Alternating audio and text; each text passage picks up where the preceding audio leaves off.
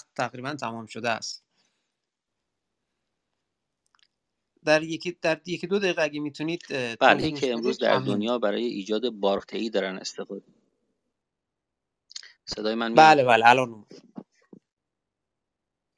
یکی از روش هایی که برای در واقع ایجاد باران در مناطق به صورت نقطه ای و البته با گسترش نسبتا محدود استفاده میشه روشی است که موسوم هست به روش بمباران یونی. اگه خیلی سریع و ساده بخوام بگم میان در یک یارد در یک فیلدی در نظر بگیرید تعدادی توپ رو در واقع همین توپ هایی که توی جنگ ها استفاده میشه اما با کالیبر بالا و در واقع مقدار مکش قابل توجه هوای پیرامونیشون قرار میدن در یک زمین مربعی در نظر بگیرید. همزمان که شلیک اتفاق میفته و حجم بالایی از هوا رو مکش می‌کنن و یک خلای نسبی رو در اون میدان ایجاد می‌کنن با استفاده از بلوئرهای خیلی قوی مثل موتور جد یا یک انفجار دیگری که در واقع دارای دمندگی قابل توجه هست. خاک خاکی مثل رس رو که ویژگی یونی داره. در محیطی که رطوبتش بالای سی درصد هست به میان جو پرتاب می‌کنن. این یونها وقتی که با مولکول های آب که در فضا هستند در قسمت های بالا که دما پایین تر هست مواجه میشن مولکول قطبی آب از سر مثبت به یون های کانی های روسیه در واقع دارای لبای منفی میچسبه. اجتماع قطره آبی که در اطراف این یون در واقع کانی های روسی هستند ایجاد قطره می‌کنه و بارش منطقه ایجاد می‌کنه. این روش در چند تا کشور شمالی ایران در حوزه CIS تست شده. گزارشی داله بر اینکه مشاهده ای انجام شده و موفقیت آمیز بوده هم توسط کارشناسان آذربایجان غربی یا شرقی اگر اشتباه نکنم داده شده. توی در واقع تکست های بین المللی هم در موردش هست. ایران هم یک مدتی تلاش کرد که این کار انجام بده. اما به فرجامی نرسید چون بودجه برای این کار تشخیص داده نشد. من اشارم این هست که این روش های مدرن برای ایجاد یک مانع در مقابله که دارن از یک جبهه مشخص وارد هم وجود داره که می‌تونه در واقع مقابله کنه با ورود ریزگرد از طریق جبهه های مشخص. خیلی متشکرم. اگر سوالی باشه ممنون میشم. شنونده باشم. اگر اصلاحاتی برای رزم هست هم با کمال میل میشنم و استفاده می‌کنم. خواهش می‌کنم. ممنون از توضیحاتتون و شرکتتون در بس. آیه مؤمنی در خدمت شما هستیم و بعدش هم آقای دکتر کشکولی رو میشنویم. آقای دکتر صحرایی اگه اجازه بدید صحبت این دو عزیز رو بشنویم و بعد جنبندی اتاق و جنبندی صحبت ها رو با شما همراه باشیم. ممنون میشم. آقای مومنی در خدمت شما هست. سلامت باشید. بازم خیلی ممنون که این اتاق رو برگزار کردین و این وقتم به من دادین که من صحبت کنم. واقعیتشون چیزایی که حالا من تو بخش اول خب خیلی مواردی که فکر می‌کردم که باید توضیح بدم و توضیح دادم ولی خب به عنوان بخش پایانی که اگه بخوام راجع به این موضوع صحبت کنم این نکته رو باید توجه داشته باشیم که مشکلات محیط زیست و مشکلات ناشی از تغییر اقلیم و محیط زیست یک مشکلات مربوط به حکمرانی هستند که باید از طریق حکمرانی های ما اصلاح بشن و درست بشن. و اگر ما می‌خوایم برای این ریزگرد هامون کاری کنیم برای آلودگی هوامون کاری کنیم. باید نگاه حکمرانی ما نسبت به این موضوع اصلاح بشه. که این نگاه حکمرانی ما که هم بخش آب رو در نظر می‌گیره مدیریت منابع طبیعی ما رو در نظر می‌گیره. بحث دیپلماسی اقلیمی ما رو در نظر می‌گیره. چون الان بحثی است که در دنیا به وجود اومده به نام بحث دیپلماسی اقلیمی. ما باید تو بحث دیپلماسی اقلیمیمون فعال باشیم بتونیم با کشورهای همسایه‌مون وارد مذاکره بشیم بتونیم با کل دنیا در مورد تغییر اقلیم وارد مذاکره بشیم که بتونیم پیامدهای تغییر اقلیم و و پیامدهای ریزگردها رو رو منطقه خودمون و مخصوصا رو کشور خودمون کاهش بدیم. من فقط یک نکته رو بخوام اشاره بکنم. اینم اونم این هست که بر اساس پیشنمایی که آخرین گزارش IPCC برای دنیا ارائه داده مخصوصا در منطقه خاورمیانه کشورهای عراق و سوریه و ترکیه توی در, در آینده 2050 وارد خوشسالی میشن. و این وارد خوشسالی شدن کشورهای همسایه ما برای ما پیامدهای ریزگردها رو داره. چرا که الان خب کشور ترکیه هم وارد سدسازی شده و دارای آبهای سطحی که وارد کشور عراق و حتی حالا مناطق اطراف هم میشه و حتی ایران هم میشه روی عرس هم هست داره سدسازی می‌کنه و شاید که دولت ترکیه این پیشنمایی های راجع به خوش شدن کشور ترکیه دیده که وارد اینقدر سدسازیاشو داره گسترش میده. به خاطر همین نیاز هست ما برای آینده اگه می‌خوام برنامه ریزی داشته باشیم برای سال 2030 برنامه ریزی داشته باشیم برای سال 2050 حتما دیپلماسی اقلیمیمون رو فعال کنیم. چرا که کشورهای همسایمون تحت تاثیر خوشسالی قرار خواهند گرفت و پیامد خوشسالی کشورهای همسایه برای ما ریزگرد بیشتر با شدت بیشتر با تعداد فراوانی های بیشتر خواهد بود. این هم که حالا چه راهکارهایی میشه برای کاهش ریزگردها انجام داد؟ من به نظرم خب دوستان هستن که تخصص کافی تو این زمینه دارن. می‌تونن انجام بدن. ولی نکته مهم دیگه هم که وجود داره این است که ما اگر می‌خوایم جلوگیری کنیم از این ریزگردها چه منشأ داخلی چه منشأ خارجی در درجه اول باید در برنامه های کلان کشوری ما باید سازگاری و مخصوصا تاباوری در برابر تغییر اقلیم وارد بشه. این به چه معناست این به این معنا هست که هر پروژه قرار در هر کجای این کشور احداث بشه با توجه به سازگاری و با توجه به تاباوری در برابر تغییر اقلیم باشه.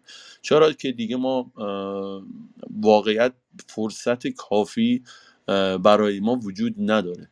و ریزگردهایی هم که حالا اتفاقاتی هم که در گذشته وجود داشته و چشم پوشی هایی که در گذشته به وجود داشته الان عواقبش طوری شده که من دوستانم که حتی شما هستم میگه اصلا ما باور نمی‌کردیم که یک روز ریزگرد بخواد به شمال برسه. و یه نکته مهمی دیگه هم که وجود داره در مورد ریزگردها اینم بگم که دوستان ما غرب کشورمون فقط درگیر ریزگرد نیست. ما مرکز کشورمون و شرق کشورمون هم شدیدا درگیر ریزگرد هست. ولی عمده تفاوت این هست که چرا زیاد مورد توجه قرار نمی‌گیرن؟ چون عمده منشأ هایی که در مرکز کشور و در شرق کشور ما وجود داره عمده منشأ های ریزگرد ما منشأ های داخلی هستند و شاید حالا به علتی اینها زیاد رسانه ای نمیشن. بیشتر داره منشأ غرب کشور اون هم منشأ خارجی که کشورهای خارجی میاد. چرا؟ چون تهران درگیر میشه.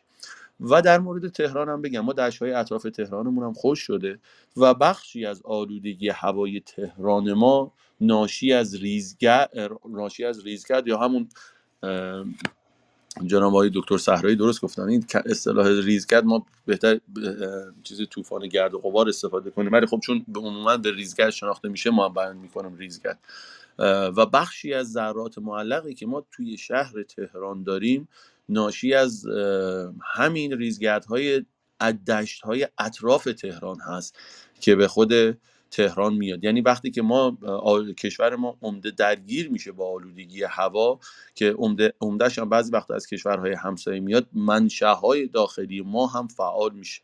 به عنوان مثال ما همین در آلودگی هوای چند روزه حالا چند هفته پیشی که داشتیم که نصف کشورمون درگیر شده بود ولی منشأهایی که برای شمال غربی کشورمون داشتیم عمدتا ریزگردهای نمکی بودن که ناشی از دریاچه ارومیه ما بودن. یعنی اینطوری بگم این سیستم های کمفشاری هم که بعضی وقتا اعمال میشه منشأهای داخلی ما رو هم فعال می‌کنن که این نکته بسیار نکته مهمی است. من فقط دوستان یه سوالی هم که شما پرسیدین که آیا در مورد جنس این ذرات هم هست؟ تحقیقاتی هم انجام شده در مورد حالا تهران عمدتا در مورد تهران انجام شده. اینی که چیز هلوش حالا در مورد ایستگاه شریف بود چون دو تا ایستگاه بیشتر انجام نشده. چون اینا تحقیقاتی که در مورد نوع منشعیابی و یا جنس ذرات که انجام میده اینها معمولا ایستگاه بیس هستن و نمیشه بیشتر در مورد یک سری ایستگاه بیان میشه و نمیشه به کل شهری بحثشون داشت. اگرم بخوایم کل شهر رو در نظر بگیریم باید ایستگاه های مختلف هر کدوم از این ایستگاه ها حالا آنالیز های PMF روشون انجام بشه که بفهمیم این منشأ ها چطوری هستن. ولی در مورد ایستگاه شریف که انجام داده شده چیزی هلوش 25 درصد dust بوده و این dust ا هم ممکنه ناشی از ساخت و سازهای داخل خود تهران باشه و یا دشت اطراف تهران باشه. به طور کلی اینو من اعتقاد دارم که بحث محیط زیست و بحث های پیرامون آب و محیط زیست کشور ما یک بحث های حکمرانی هستند و ما نیاز به اصلاح حکمرانی داریم. ما از دیدگاه کارشناسی در کشورمون هیچ گونه مشکلی نداریم. مشکل بزرگی که ما در کشورمون داریم بحث مدیریت هست و اگر قرارم باشه پروژه‌ای به سرانجام برسه فراموش نکنیم چیزی هلوش 20 و 30 درصد بخش کارشناسی اون هست و بالای 70 درصد به بخش مدیریت اون کار برمیگرده. و اگر هم می‌خوایم موفق باشیم در مورد ریزگرد باید و باید تغییر اقلیم مجدد میگم تغییر اقلیم در برنامه های کلان کشور ما وارد بشه و برنامه های کلان کشور ما رشد کشور ما و پیشرفت کشور ما بر اساس سازگاری و تاباوری در برابر و کاهش در برابر تغییر اقلیم باشه. ببخشید اگه من زیاد صحبت کردم. خواهش می‌کنم. ممنون از شما که در بحث شرکت کردید و مباحث مختلف رو مطرح کردید. آقای کوه بزن شما مطلبی رو می‌خواید بگید؟ آره من دو تا مطلب سریع بگم.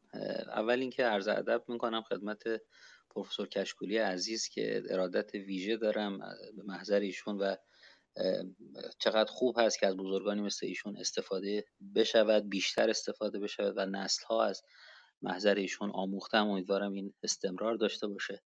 در نسل بعدی و می‌خواستم اجازه بگیرم از محضرتون بیادبی نباشه چون در اتاق دیگری بایستی حضور داشته باشم. کلامم هم گفتم اجازه مرخصی بنده بدید که مرخص بشم. خواهش می‌کنم. ممنون از اینکه در اتاق تشریف آوردید و در بحث شرکت کردید. متشکر از شما. آقای دکتر کشکولی ما در خدمت شما هستیم. صحبت شما رو میشنویم.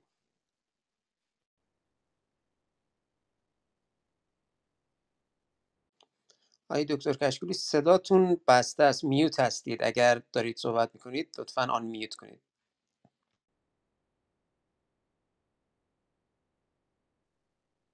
ببخشید صدای من میاد بله بله الان اومد. من الان چون یه نفر اینجا آمده مراجعه کرده با یه چند ثانیه تاخیر خدمتتون هستم. ولی کلا در این رابطه چون من دیر متوجه شدم از برنامه شما اطلاع قبلی نداشتم. تقریبا دو سه نفری که صحبت کرده بودن در این لحظات آخر من متوجه شدم که بحث چند در رابطه با الگوی کشت و گیاه گیاهان مختلف برای قضیه یا مسئله ریزگرد ها هم بحث شد اینجا. ارزم حضور شما چون من مدت هاست در رابطه با مسئله و مطالبی که در رابطه با گیاهان فضای سبز خوزستان یا اهواز مطرح می شود و می شد فعال بودم و اینها. دوست دارم این قسمت رو یه مقدمه ای بگم و انشالله در فرصت های دیگه که اگر از قبل اطلاع داشته باشم مفصلتر خدمتتون باشم. از اونجا که در این رابطه به علل, به علل مختلف مطالعات زیادی داشتم. من تخصصم آبیاری و زهکشی است. و علاقمندی من به صرفه‌جویی در مصرف آب برای آبیاری و اینها هست و در مورد این گیاه علاقمندی من از این جهت که گیاهی است مقاوم به شوری و قادر است از آبهای شور ما که منابع بیشتر منابع ما شور آبی ما شور هستند و در آینده به شوری گرایش خواهند داشت می‌تواند استفاده بکند. یک و دوم اینکه نیاز آبی بسیار کمی دارد و می‌تواند از آبهای شور و عمقی هم استفاده بکنه. از اونجا علاقه مندی من ناشی شد. بعد با خواص و صفات مفید این گیاه بیشتر مطالعه کردم و آشنا شدم و بعد دیدم این گیاه دنیایی است از نعمت. که حالا به طریقی هم که وارد کشور ما شده در حدود سالهای 1980 یا 20 سال یا بیشتر یکی از دانشجوهای قبلی ما آقای دکتر هویزه که در جنگلکاری مشغول هستند این گیاه رو از کویت به ایران آوردن هرچ کنم من هر چه درباره مزایای این گیاه بخوام بگم در اینجا فرصت نیست. فقط پاسخ به ایرادات و اشکالاتی رو سعی می‌کنم سریع خدمتون عرض کنم که مطرح میشه. مخصوصا توسط همکارمون جناب آقای دکتر آخانی بارها ما جواب به ایشون دادیم و ایشون رو دعوت کردیم به مناظره. در این رابطه متاسفانه نپذیرفتند و حاضر نشدند ولی خب اعتماد زیادی به گفته های ایشون در کشور هست و نقل قول های زیادی از ایشون میشه در این رابطه که بنده با اصل مطالب ارائه شده و استدلال هاشون به دلایلی که عرض خواهم کرد الان مخالفم و رد می‌کنم. یک ایشون اعتقاد دارند و می‌گویند و تکرار می‌کنند که این گیاه گیاهی است مهاجم و ما باید برای کشورمون از گیاهان بومی استفاده بکنیم مثل گز و غیره. در صورتی که اشاره می‌کنم من در اینستاگرام خودم این مستندات رو گذاشتم با اونایی که علاقمند هستن می‌تونن اینها رو اونجا ببینن. در حدود سالهای 1990 یا چند سال بعد از اون کنگره ای در شمال آمریکا تشکیل شد از کلیه اکولوژیست های آمریکا و کانادا. در رابطه با گیاهان مهاجم یا اینویسیو پلانتس و نتیجه گیری که به دست آمد در مقاله ای در مجله معروف نشنال جیوگرافی که که تیراژ اون به میلیون ها بالای ده میلیون هم می‌رسه بعضی وقتها این مقاله چاپ شده و من در اینستاگرام خودم گذاشتم. در اینجا به سراحت این اکولوژیست ها برای گفتن برای همیشه ما باید این باور را که گیاهان مهاجم را باید نباید اجازه داد باید این باور رو کنار بگذاریم. به کلمه انگلیسی که در عنوان مقاله به کار برده شده این هست stop thinking that non-native plants are invasive. یعنی دیگه این ایده رو کنار بگذارید. بحث می‌کنه. حالا اونایی که علاقه من هستن خیلی خلاصه من عرض کردم. من در جلسه اگر باشه به جزئیات این مطلب اشاره خواهم کرد که چرا؟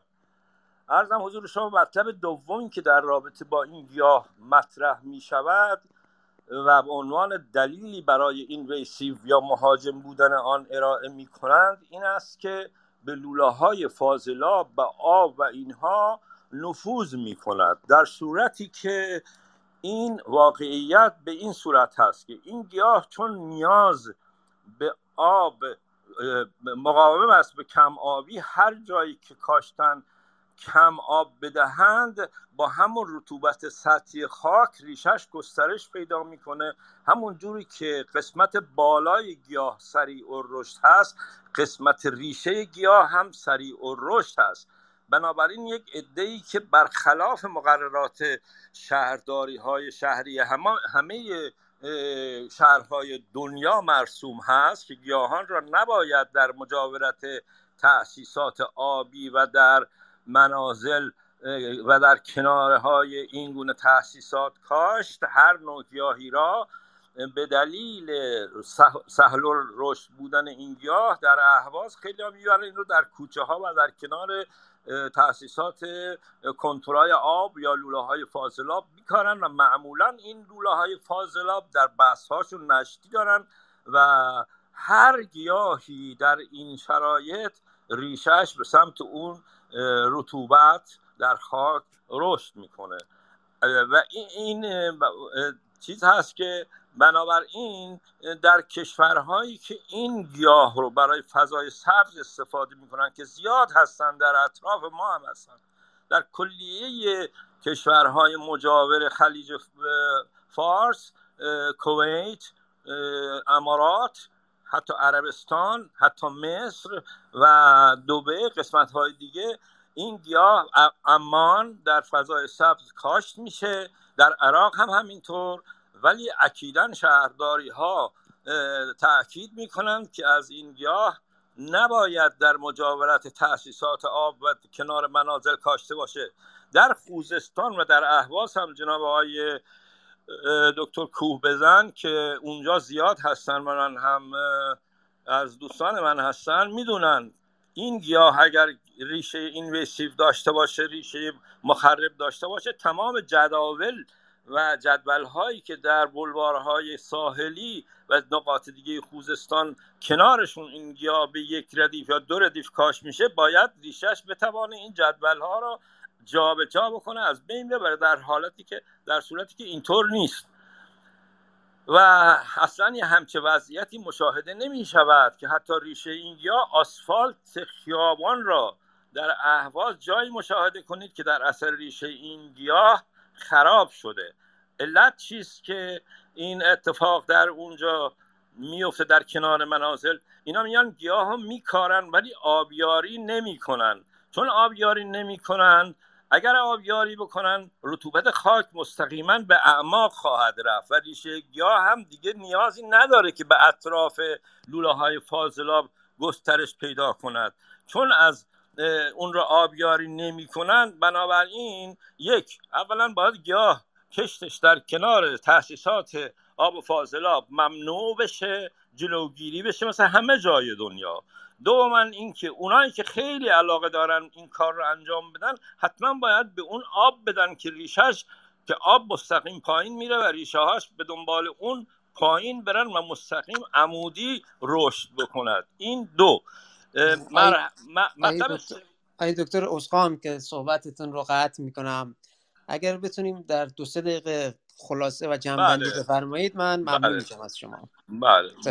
ضمن اینکه ضمن اینکه در دانشگاه فلوریدا روی این موضوع زیاد کار شده که فلوریدا جنوبی ترین قسمت آمریکا هست که این گیاه می‌تونه رشد کنه. چون گیاه بین مدار 18 درجه شمالی و جنوبی از نظر درجه حرارت می‌تونه رشد بکنه. در اونجا جاهایی که این کار رو می‌کنن یک box های محافظی از پلاستیک اطراف اون نصب می‌کنن که ریشه به این نقاط مطلب بعدی که می‌خواستم خیلی مهم هست زیاد روش تبلیغ شده و اومدن در تلویزیون هم چند بار اشاره شده در برنامه ای که حالا یادم نیست اسم برنامه چی است ولی خانمی از قوم آمده بودن و اشاره می‌کردن این است که این گیاه باعث مشکلات تنفسی و آسم میشه. دانشگاه علوم پزشکی هم در این رابطه آقای گودرزی و همکارانشون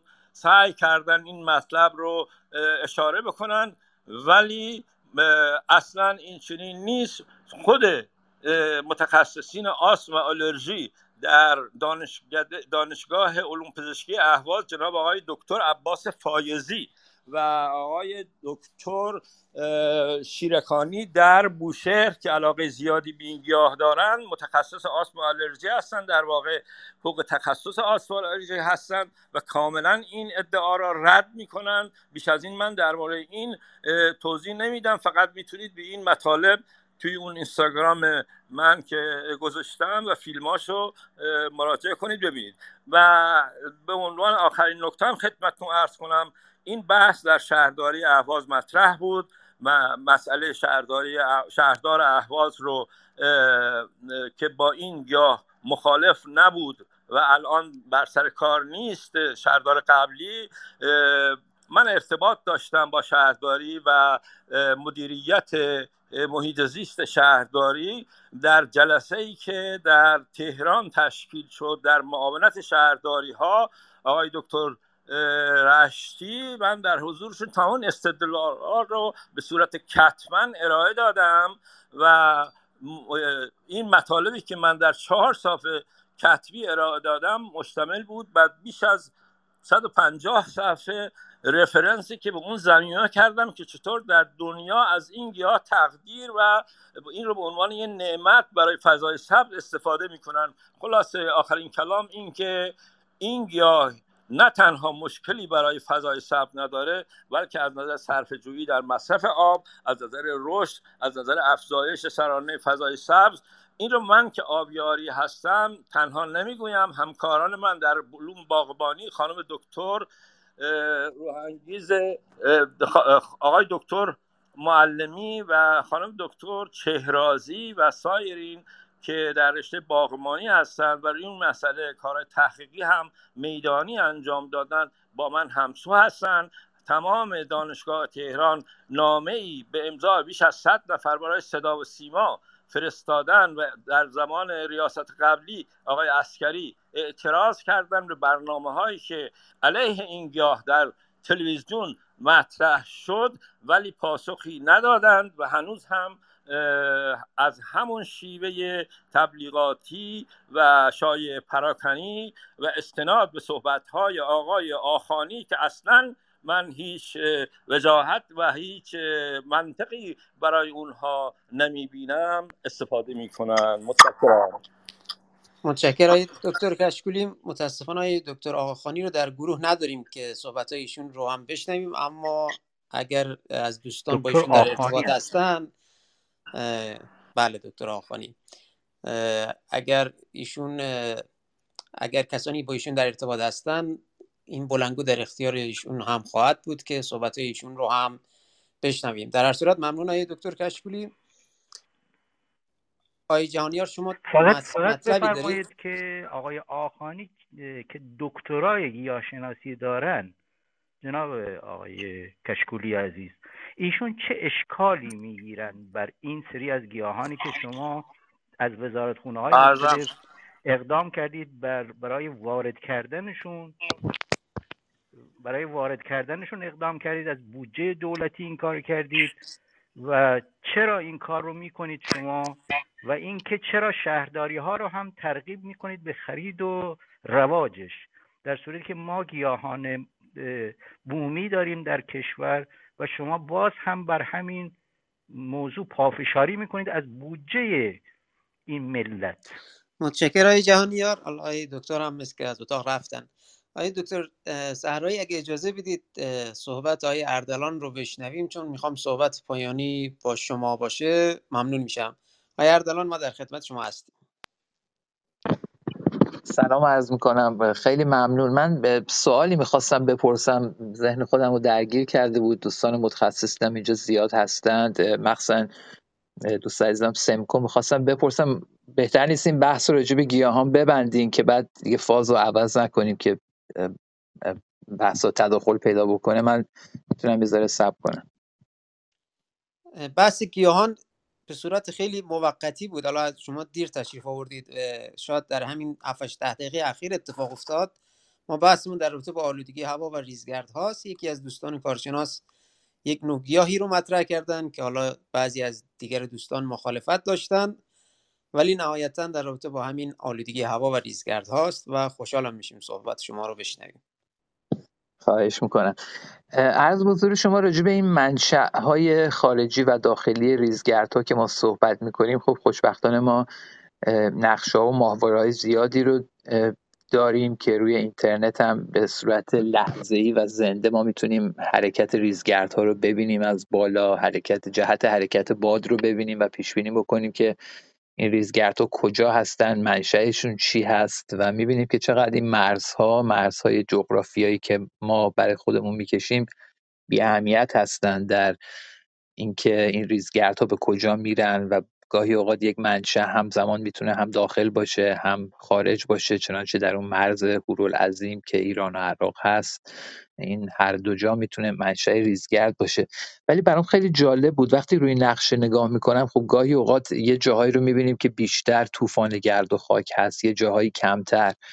و بعد جهت باد رو هم می‌بینیم که این ریزگردها رو به کجا می‌بره. اغلب می‌بینیم که این کانونهای اصلی ریزگرد اغلب اوقات توی مناطق سوریه و عراق هستن تو مناطق شرق سوریه و بعد عراق مخصوصا.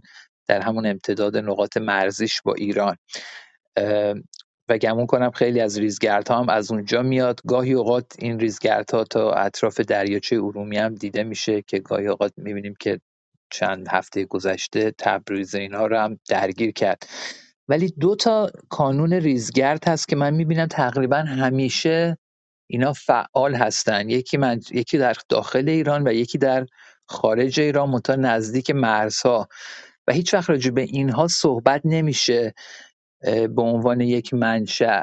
این برای این هستش که این توده های بادی که میاد این ریزگردها رو می‌بره هرگز این امکان رو نداره که این ریزگردها رو به شهرهای بزرگ مراکز پر جمعیت برسونه. سوالم در واقع اینه. یا اینکه نه اینها هم منشأ هستن منتها فقط صرفا صحبتشون نیست. اونی که در داخل هست یه جا هست در دشت کویر. شما با ماهواره نگاه می‌کنی نزدیکترین منطقه جمعیت نشین تو اینجا شهرستان شهرستان که نه یک محله روستای نخلستانی هست به اسم ترود که در منطقه جنوبی جنوب شرقی سمنان واقع شده. و از پایین هم نزدیکترین نقطه بهش تبس هست. تو این وسط این دشت کبی همیشه ریزگردها به شدت فعال هستن. حالا من فکر کنم همیشه حتما لابد اینجوری بوده. ولی آیا هیچ وقت اینها هیچ خطری داره که بخوان مثل ریزگردهایی که تو عراق یا سوریه هستن خودشون رو به داخل مراکز پرجمعیت ایران برسونن؟ و یکی دیگه هم که خیلی نزدیک به ایران نزدیک دریای خزر در واقع توی ترکمنستانه توی قسمت شرقی دریای خزر که یه منطقه هستش که اونجا هم تقریبا همیشه فعاله و فقط کافیه که این مسیر باد اون رو بیاره که تمام نقطه‌های شمالی ایران رو درگیر بکنه. ولی راجع به اون صحبت نمیشه. برای همین من فقط کنجکاو بودم ببینم صحبت نمیشه. صرفا به خاطر کم توجهی ماست یا اینکه نه هیچ وقت با توجه به جریان وزش باد هیچ امکانی نداره که این دو منشأ بتونن نقاط پرجمعیت ایران رو درگیر کنن. متشکرم. متشکرم. اردلان حالا اگه دوستان هم در این زمینه نظری داشتن حتما اعلام کنن. بحث در اون چیزی که الان در حال حاضر به صورت ناگهانی به ذهن من می‌رسه اینه که باید ببینیم که اون اندازه حالا اگه شما اطلاعی دارید بگید ممنون میشم. اندازه ریزگردها و یا ذرات گرد و خاکی که در منطقه دشت کویری هست به چه اندازه هستند و اون می‌تونه خیلی نشون دهنده این باشه که می‌تونه مسافت طولانی بره طی کنه یا نه؟ این یکی از اون موارد. بفرم قطعا بزرگه. گاهی اوقات اندازه همون کانونایی هستش که تو تالاب هور می‌بینیم. وسعتش همونقدره.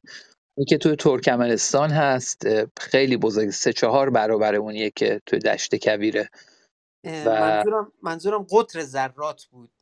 این سوال من مختص به قطر ذرات گرد و خاک بود. چون اون قطر ذرات هست که نشون میده چقدر می‌تونه پراکنده بشه. مثلا ما در بخش سیستان و بلوچستان و یا هامون طوفان های شنی رو از قبل داشتیم و کماکان هم داریم. اما در کشورهای دیگه هم داریم در نقاط دیگه هم داریم که اینها ولی نمی‌تونن مسافت های طولانی رو برن. زمانی می‌تونن مسافت های طولانی طی بشه که بایستی بره به سمت حالا ذرات کوچیک دو سه میکرون هرچی حالا کوچیکتر باشه این مسافتی که می‌تونن طی کنن طولانی تره. اگر از اون اندازه ذرات اون قسمت دشت کویری اطلاعی چه شما چه دیگر دوستان دارید می‌تونه تا حدودی نشون دهنده این قضیه باشه. من اگه اجازه بدین جواب سوال آقای اردلان رو بدم. آره واقعیتش در مورد ترکمنستان که گفتین ترکمنستان بخش شمال شرق ما رو درگیر می‌کنه. ما بعضی وقتا ایستگاه بوجنود هست که این موضوع رو نشون میده برای ما. بعضی وقتا حتی خود ایستگاه جاجروم هم هست که ما اینو نشون میده. حتی خود ایستگاه هایی که توی مشهد هم وجود دارن این موضوعات رو دارن به ما نشون میدن. یعنی اون چیزی که راجبه توی دشت توی منطقه ترکمنستان داره انجام میده منطقه شماره غرب ما رو درگیر می‌کنه. فقط مشکل همون موضوعی بود که شما گفتید ما انقدر نتا... یعنی فوکوس کردیم رو منطقه این موضوعاتی که داره از سمت حالا منابعی که داره از سمت غرب کشورمون خارج از غرب کشورمون میاد. که من خودم به شخصه احساس می‌کنم این به صورت عمدی هست. چرا؟ چون وقتی که شما بیان می‌کنید ریزگرد منشأ خارجی داره این یعنی اینکه یه خورده مسئولیت رو از دوش حالا حکمران برمیدارید نسبت به این موضوع. ولی واقعیتش این هست دشت شمال شرقی ما هم که خب درگیرش هستن. هرچند که منشأهای داخلی هم توی شمال شرق ما هم وجود داره. در مورد سمنان هم حالا تنها شانسی که وجود یعنی به وجود اومده این اینه که الگوی با در اون جهت اینها رو به سمت چیز نمی‌بره به سمت شهرهای عمده ما شهرهای پر جمعیت ما نمی‌بره و همین دلیل هست که زیاد مورد توجه قرار نمی‌گیره. ولی نکته جالب به شما بگم ما همین الان که الان داریم با هم صحبت می‌کنیم ایستگاه زابل ما داره کیفیت هوای خطرناک رو نشون میده. ایستگاه زابل ما کیفیت هوای خطرناک رو داره نشون میده و منشأش هم و وقتی که به آلاینده شاخصش هم نگاه می‌کنیم آلاینده پی ام 10 هست. یعنی چی؟ یعنی الان داره توی منطقه شرق کشور ما تو منطقه زابل ما الان اون منطقه درگیر ریزگرد شده. ولی خب این این موارد گزارش داده نمیشه. اینی که مال ترکمنستان هست به بخشهایی از کشور ما رو درگیر کرده. درسته. بخش ترکمنستان شهر مشهد رو حداقل در طی چهار پنج ماه گذشته حداقل دو بارش رو که من در جریانش هستم تحت تاثیر قرار داده و به قدری بوده که زندگی رو مختل کرده زندگی مردم عادی رو مختل کرده. متشکر از شما. آقای دکتر صحرایی صحبت شما رو میشنویم و بعدش هم صحبت های یوسف. با تشکر مجدد از اتاقی که برگزار کردید. من به چه باید کرد می‌خوام بپردازم. حالا دوستان نکاتی رو فرمودند. ببینید پدیده طوفان گرد و غبار یک تهدید سرزمینی محسوب میشه و بدین جهت تمامی افراد جامعه با هر تفکر ایدئولوژی و نگرش سیاسی و مذهبی باید به این مسئله بپردازند و به کار گرفته بشن. برای این منظور باید سازمان های مردم نهاد فعال بشن. مردم با بحران طوفان گرد و غبار درگیر بشن تا به مطالبه گری و دخالت مردم باعث بشه که پاسخگویی بالا بره. ببینید الان ها مشخص شده چه های داخلی چه خارجی. دلایل هواشناسی مشخصه اینکه به غرب کشور اگر پرداخته میشه جناب اردلان جریاناتی که وارد کشور ما میشه جریانات غربی و شمال غربی هن. مخصوصا در فصل سرما و این سیستم های جوی که باز وارد کشور ما میشه خب ممکنه که از کشورهای اروپایی که محل جبه حتی از روی اقیانوس اطلس شکل بگیره و به سمت کشور ما حرکت کنه. اینی که ما متاسفانه طبق بررسی دقیقی که انجام شده این پدیده گرد و غبار در تمام فصول سال انجام میشه. مختص فقط به فصل گرما نیست. در فصل پاییز در فصل بهار همونطور که من در قسمت اول اشاره کردم ما از اول فروردین تا به حال بیشتر روزها مواجه با طوفان گرد و غبار بودیم تا یک هوای پاک. حالا ممکنه کم توجهی باشه ممکنه می‌خوایم چهره خودمان مبرا کنیم و جنبه سیاسی داشته باشه که به کانونهای داخلی اشاره نشه. ولی همونطور که خودتون اشاره فرمودین تصاویر ماهواره‌ای دقیقا نشون میده مرز بین عراق و سوریه یکی از کانونهای بسیار مهمه. یا شمال غرب عراق کانون جدید ایجاد شده. مثلا تا چند سال پیش این شمال غرب عراق همچین کانون فعالی نداشت. خب حالا که کانون ها مشخص شده دلایل هواشناسی مشخص شده چه باید کرد؟ یه نکتهشه که من عرض کردم که یک اجماع داخلی در کشور باید رخ بده مردم سازمان های مردم نهاد فعال بشن. نکته ای که جناب آقای دکتر مؤمنی اشاره فرمودند که دیپلماسی اقلیمی فعال بشه بسیار نکته قابل توجهیه. باید کشورهایی که مشکل چون این پدیده مشکل مشترک منطقه است و باید کشورهایی که واقعا در اونها توفا این چشمه ها وجود داره با یک تشریک مساعی بین المللی با یک دیپلماسی فعال منطقی در حوزه سیاست خارجی درگیر بحران بشن نکته بعدی این که برای اینکه ما بتوانیم حالا اثرات اینو کمتر کنیم یا حداقل بشناسیم جدیت در کار جدی گرفتن مسئله کشور ما هنوز شوخی گرفته طوفان گرد و غباره. من با تحقیق دارم عرض می‌کنم. اگر در قسمت اولم گفتم که تمدن ما را به باد خواهد داد واقعا خواهد داد. اگر ما نتوانیم با یک دیپلماسی فعال جلوگیری از این قضیه داشته باشیم. اینی که سیستم هایی که پس وارد کشور ما میشه بیشتر از شمال غرب و غرب کشور هستند. حالا اگر پدیده اگر رطوبت کافی باشه خب منجر میشه به بارش اگر نباشه که متاسفانه با پدیده گرد و غبار نکته دیگری که باید بهش توجه کرد بودجه ای که باید در اختیار افرادی که در این زمینه تحقیقات علمی کردن باید گذاشته بشه.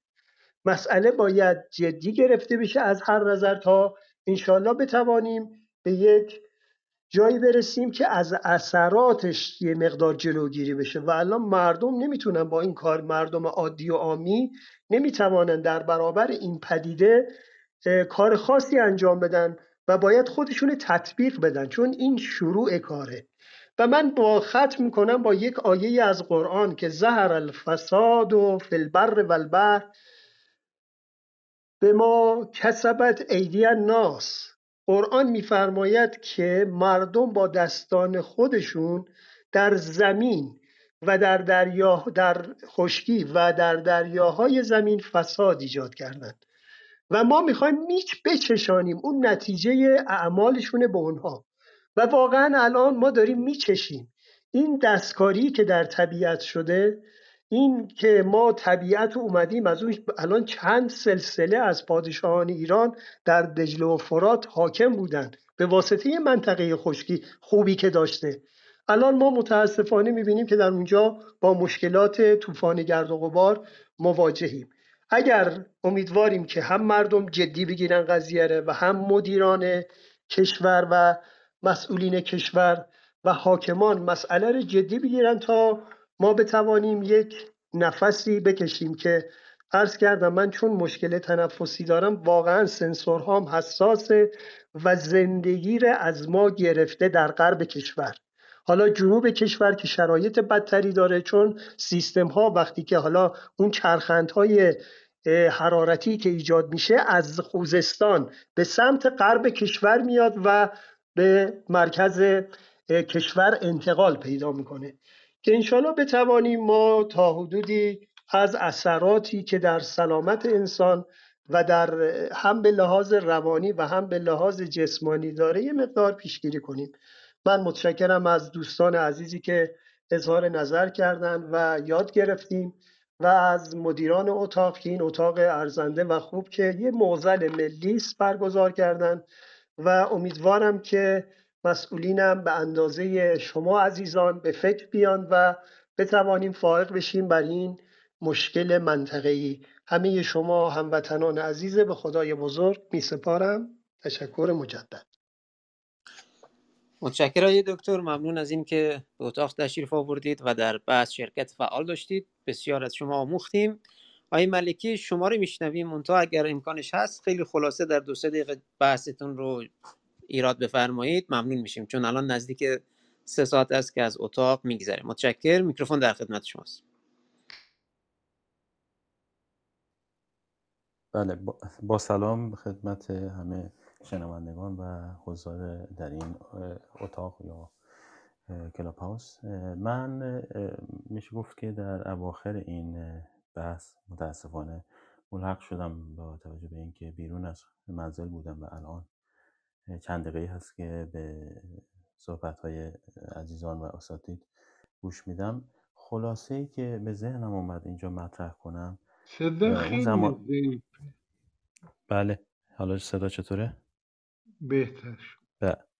اون زمانهایی که خب ایران بودم و یادم یکی از دوستان این چند دقیقه آخر صحبت از تبس و حومه اطراف تبس می‌کرد من خودم در یکی از پروژه آب در تبس مشغول به کار بودم اون زمان ها و حدود یک سال تمام میشه گفت که فقط شاهد تغییرات آب هوایی بودم. یعنی اگه از فصول مختلف بخوایم بحث کنیم اینجا صحبت کنیم خیلی خلاصه می‌خوام ارز کنم. یک دوره در سیلاب های فصلی رو من شاهدش بودم که اون پروژه که بیرون از شهر ما داشتیم کار می‌کردیم در واقع خب رودخونه و منبع آب جای دیگه از سطح زمین تعریف شده بود. ولی وقتی که بارندگی شد و بارندگی اونجا هم به صورت سیلاسا میاد و دوستان می‌دونن این بارندگی فصلی به چه شکل هست. من در تمامی سطح زمین به ارتفاع چندین سانتی متر می‌دیدم که انگار رودخونه شده. کل زمین اطراف اون منطقه پروژه ما انگار رودخونه شده. می‌خوام خلاصه ارز کنم. این اونم اینه که در خصوص شناخت این بحث مشکل و پدیده اخیر که حالا چند، چندین سال چندین دهه اخیر است که خیلی تاثیراتش روی ایران زیاد شده اون اینه که از منابع موجود یا از با استفاده از تکنولوژی و امکانات امروز از منابع موجود بایستی استفاده کرد و اول اینکه خود علل و عوامل رو شناخت و از منابع موجود محلی یا منطقه استفاده کرد. یکیش می‌تونه همین سیلاب های فصلی باشه. دیگریش می‌تونه روستاهای ایجاد روستاهای در واقع کنترل محور باشه. روستاها که وقتی صحبتش می‌کنم منظور این نیست که کسی شخصی بره اونجا زندگی کنه و به صورت خانواده باشن و اونجا تشکیل در واقع خانواده یا کار بدن. بلکه اون روستا به, به هدف کنترل یا اون کارگاه اگه اسمشو بزنم یه نوع دیگه ولی به خاطر اینکه روزانه در طی 24 ساعت روزانه و هفتگی و ماهانه و سالانه کنترل به عوامل فصلی بتونه در واقع از اون عوامل بهره بگیره و برای جلوگیری از این علل و عوامل ایجاد ریزگرده ها جلوگیری کنه. سیلاب های فصلی می‌تونه باشه بحث گیاهکاری ها یا تشکیل در واقع سطوح سبز برای کنترل این مشکل باشه. ما می‌دونیم که سیلاب های فصلی تو نقاط کم کم عمق یا در واقع گودال ها یا جاهایی که می‌تونه آب جمع بشه. همون عظیم خودمون که داریم صحبتش می‌کنیم یا بخشی از اطراف طبس که من شناخت داشتم اون سالها. اینها می‌تونه در واقع در بخشی از فصول سال آب جمع بشه. بعد این آب رو هدایت کنیم به جاها و منابع یا box های زیرزمینی که بشه ذخیرش کرد بدون اینکه تاثیر تبخیر یا تاثیر در واقع نفوذ در زمین بتونه بخش عمدهش رو حذف کنه. اون بخشی که بتونیم برای پوشش گیاهی یا کنترل این ریزگردها ازش استفاده کنیم من فکر می‌کنم می‌تونه در واقع مفید و فایده باشه. اما اینکه این پروژه به چه شکل و به چه سطح تعریف بشه و بانی و در واقع اون کارفرما یا بانیش کی باشه این خیلی تعریف مهمه. یعنی باید اول پیدا کرد اون بانی یا اون مرکزی که می‌خواد روی این بحث کار کنه. آیا چقدر بودجه داره؟ آیا چقدر می‌خواد در واقع تو چه وسعتی کار بکنه؟ کجا متمرکز بشه؟ نقاط تمرکز و نقاط مشکل در درون و بیرون از مرزها کجاها هست؟ کجاها می‌تونه قراردادی داشته باشه و به این شکل فعالیت رو داشته باشه؟ اینها مجموعه حرفها و صحبت و عملکردهایی است که خیلی درگیر می‌کنه در واقع ارگان ها و عوامل زیرربط رو برای این جلوگیری از این پدیده یا این مشکلی که الان ما شاهدش هستیم. من خلاصه می‌کنم اینجا دیگه حرف دیگه نمی‌زنم تا به صحبت ها و نظرات دیگر عزیزانم گوش بدم. با تشکر. خواهش می‌کنم. ممنون از شما. متشکر از همه دوستانی که در بحث مشارکت فعال داشتن. نکات بسیار خوبی مطرح شد. هرچند من خودم نتونستم خیلی به اندازه کافی و مثل همیشه مشارکت داشته باشم و بیشتر به خاطر تبولرزی است که دارم به خاطر واکسنی که دیشب زدم واکسن دوز سوم رو زدم و به حال این حالت پیش اومده بود. به حال تشکر می‌کنم از همه دوستان از همه دوستانی که در قسمت آدینس در طی جلسه حضور داشتن و الان در اتاق هم تشریف دارن. تشکر ویژه می‌کنم. مباحث خیلی خوبی مطرح شد در رابطه با منشأ تولید این ریزگردها و حالا اهمیتی که می‌تونه کانونهای مختلف داشته باشه و اینکه چه راهکارهایی می‌تونیم داشته باشیم در مقیاس های مختلف. چیزی که حالا به نظر من می‌رسه اینه که علیرغم این که به صورت جست و گریخته مطالعات مختلفی صورت گرفته در حالات شاید در بخشی از بخش های داخلی کشور.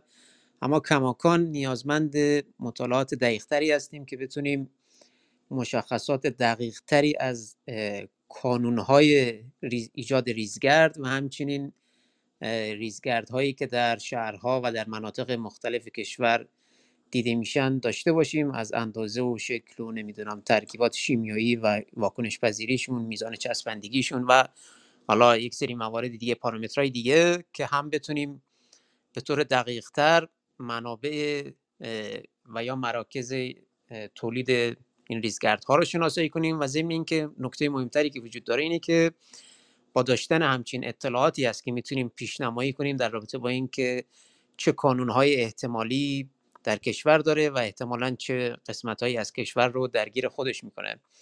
در هر صورت از اساتید مختلف و کارشناسان مختلف بهره بردیم و تلاشی که ما در این اتاق و در مجموعه در کلاب محیط زیست صنعت شریف داریم اینه که نظرات مختلف کارشناسان و دغدغه‌مندان محیط رو بشنویم. درستی یا نادرستی و یا کارایی داشتن و یا ناکارا بودنشون بحث ما نیست. بحث اینه که همه بحث ها شنیده بشه. همه اهمیت دارن. اتفاقا در همین تکسر در دیدگاه ها است که می‌تونیم به یک راه حل جامعه تری برسیم با این امید که کمترین خطای ممکن رو در آینده داشته باشیم و نهایتا همه این بحث های کارشناسی همونجور که دوستان هم در طی جلسه اشاره کردن همه اینها منتج به نهایتا تصمیم گیری در سطوح کلان کشور هست. هر چقدر کارشناسان و مردم هم فعال باشن نظرات مختلف رو جمع آوری کنن و یا اظهار نظر کنن اما نهایتا تصمیم سازی هست که می‌تونه تاثیر حالا تاثیر شگرف اگر بخوایم بگیم تاثیر شگرفی داشته باشه. در هر صورت متشکر از همین دوستانی که تشریف آوردید. جلسات بعدی ما club محیط زیست صنعت شریف هم متعاقبا اعلام خواهد شد. می‌تونید club محیط زیست صنعت شریف رو اگه follow نکردید follow کنید و مطلع بشید. برای همه دوستان آرزوی سلامتی و خوشروزی دارم. برای کشور عزیزمون ایران و مردم مهربانش و صبورش هم آرزوی سلامت توفیق و خوشروزی دارم. با تشکر از همه دوستان همه دوستان رو به خدای بزرگ میسپارم. تا جلسه بعدی خدا نگهدارتون.